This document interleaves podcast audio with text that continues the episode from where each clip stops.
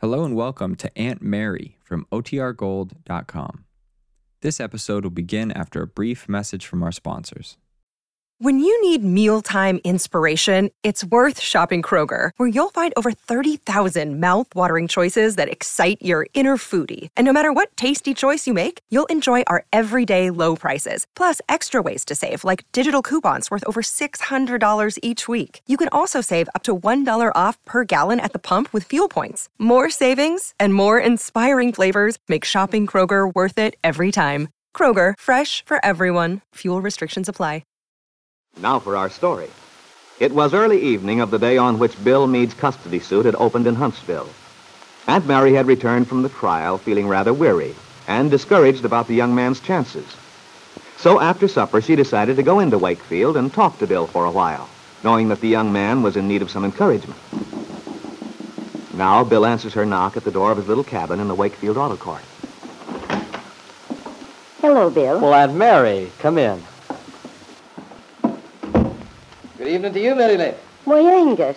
Well, I, I'm glad to find you here. I'm mighty pleased to see you. Well, as for me, I'm darn glad to see both of you. You know, I was sitting here going over everything that was said today, feeling kind of let down. Then Angus dropped in. And now you, Aunt Mary. Well, Bill, I thought you'd probably feel like talking things over. Peggy and Randy both send their regards. Oh, thanks. Eh, we've all got the same thing in our minds, I'm sure. You're probably both thinking the lad would have done better to hire some smooth-talking lawyer from the city, like this Farnsworth lad. Why, Mr. McKillop, it never entered my head. Don't be silly, Angus. You know better than that. Yeah, maybe I do, Mary Lynn.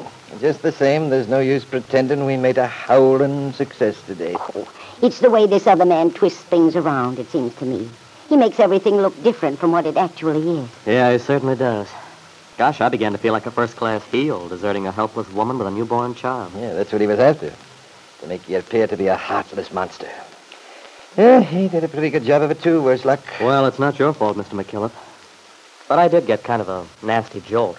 You know, when you told me that Miss Thorndyke had agreed to testify, well, I thought that would be just about all we'd need. That and Mr. Bowman's statement about what Kit had said to him. But, gee, when Farnsworth got through with him, well, the whole thing sure looked different. Oh, it's too bad.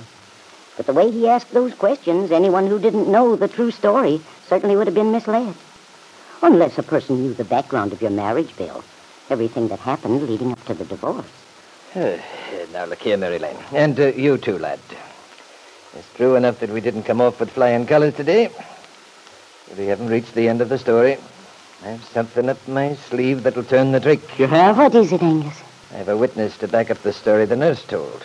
Judge Willoughby's a shrewd man. He knows the truth when he hears it. Miss Farnsworth did much to discredit the nurse's story, but but when we present evidence to bear out everything she said, evidence which the city lawyer can't discredit on the basis of jealousy, or frustrated mother love, or whatever the fancy name for it may be, when then we'll be getting somewhere. Well, that sounds hopeful, Mr. McKillop. Who is this witness you have in mind? Lucy Collins, the housekeeper at the Calverts. Lucy. As you know, Mary, she's been with him for years. She knows your ex-wife, lad, uh, the way she knows the palm of her hand. Her testimony will mean something, I'll tell you that.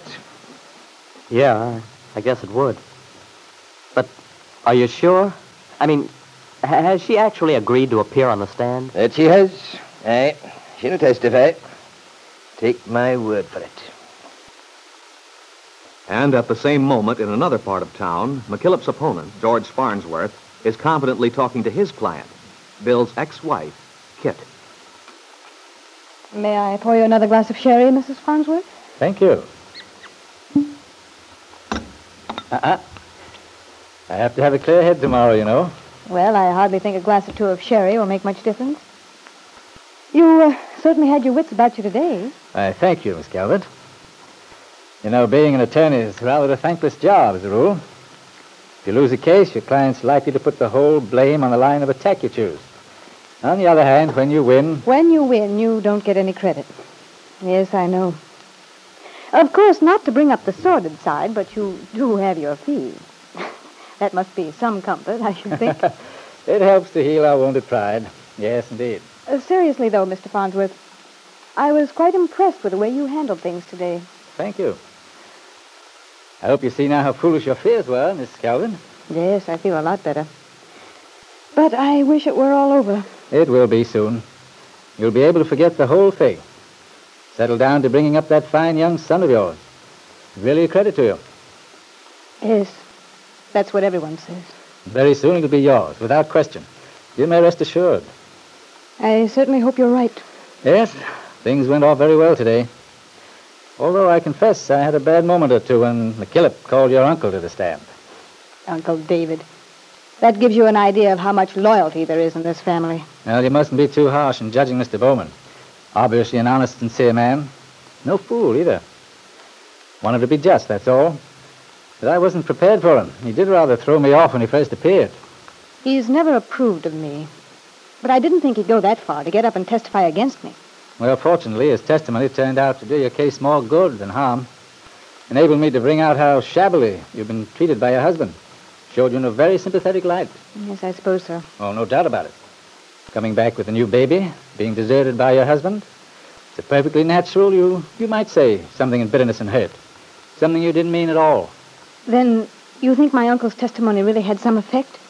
I mean, on my side? Well, not only his, the nurse, Miss Thorndyke. That young woman's testimony wasn't worth a nickel after I was finished with her. Luckily, I knew she was going to testify. Uncovering that information about your background helped a lot. I told Dad before I wasn't at all sure we could count on her. But he's always so positive he has things under control. He had a little talk with her. Seemed to think he had her right where he wanted her. I'm afraid that was one time your father overreached himself. Well, anyway, you certainly made her look like a fool. I never have liked her. I quite enjoyed the way you handled her. Miss Calvert, in the future, I, if should ever be in a similar situation. I certainly don't expect to be. Not if I can help it. Well, you never know. But in any event, if I were you, I, I'd be a bit more cautious. Cautious? I. I wish you'd explain that, Mr. Farnsworth. Well, now, I don't take offense, Miss Calvert. I simply mean that you might save yourself a lot of trouble by a little extra discretion. Be careful what you say, to whom you say it. You see, your uncle's evidence, and the evidence of the nurse also, might have been quite damaging. Luckily, we were able to discount it. But if McKillop has another witness up his sleeve who has heard you say you regretted having the child and so on, well, it might not work out so well for us. Yes, I see that. Miss Calvert, Yes? I'd like to say one thing more. It's in your own interest. If there's anything about this case you haven't told me, anything I should know. But, well, of course there isn't.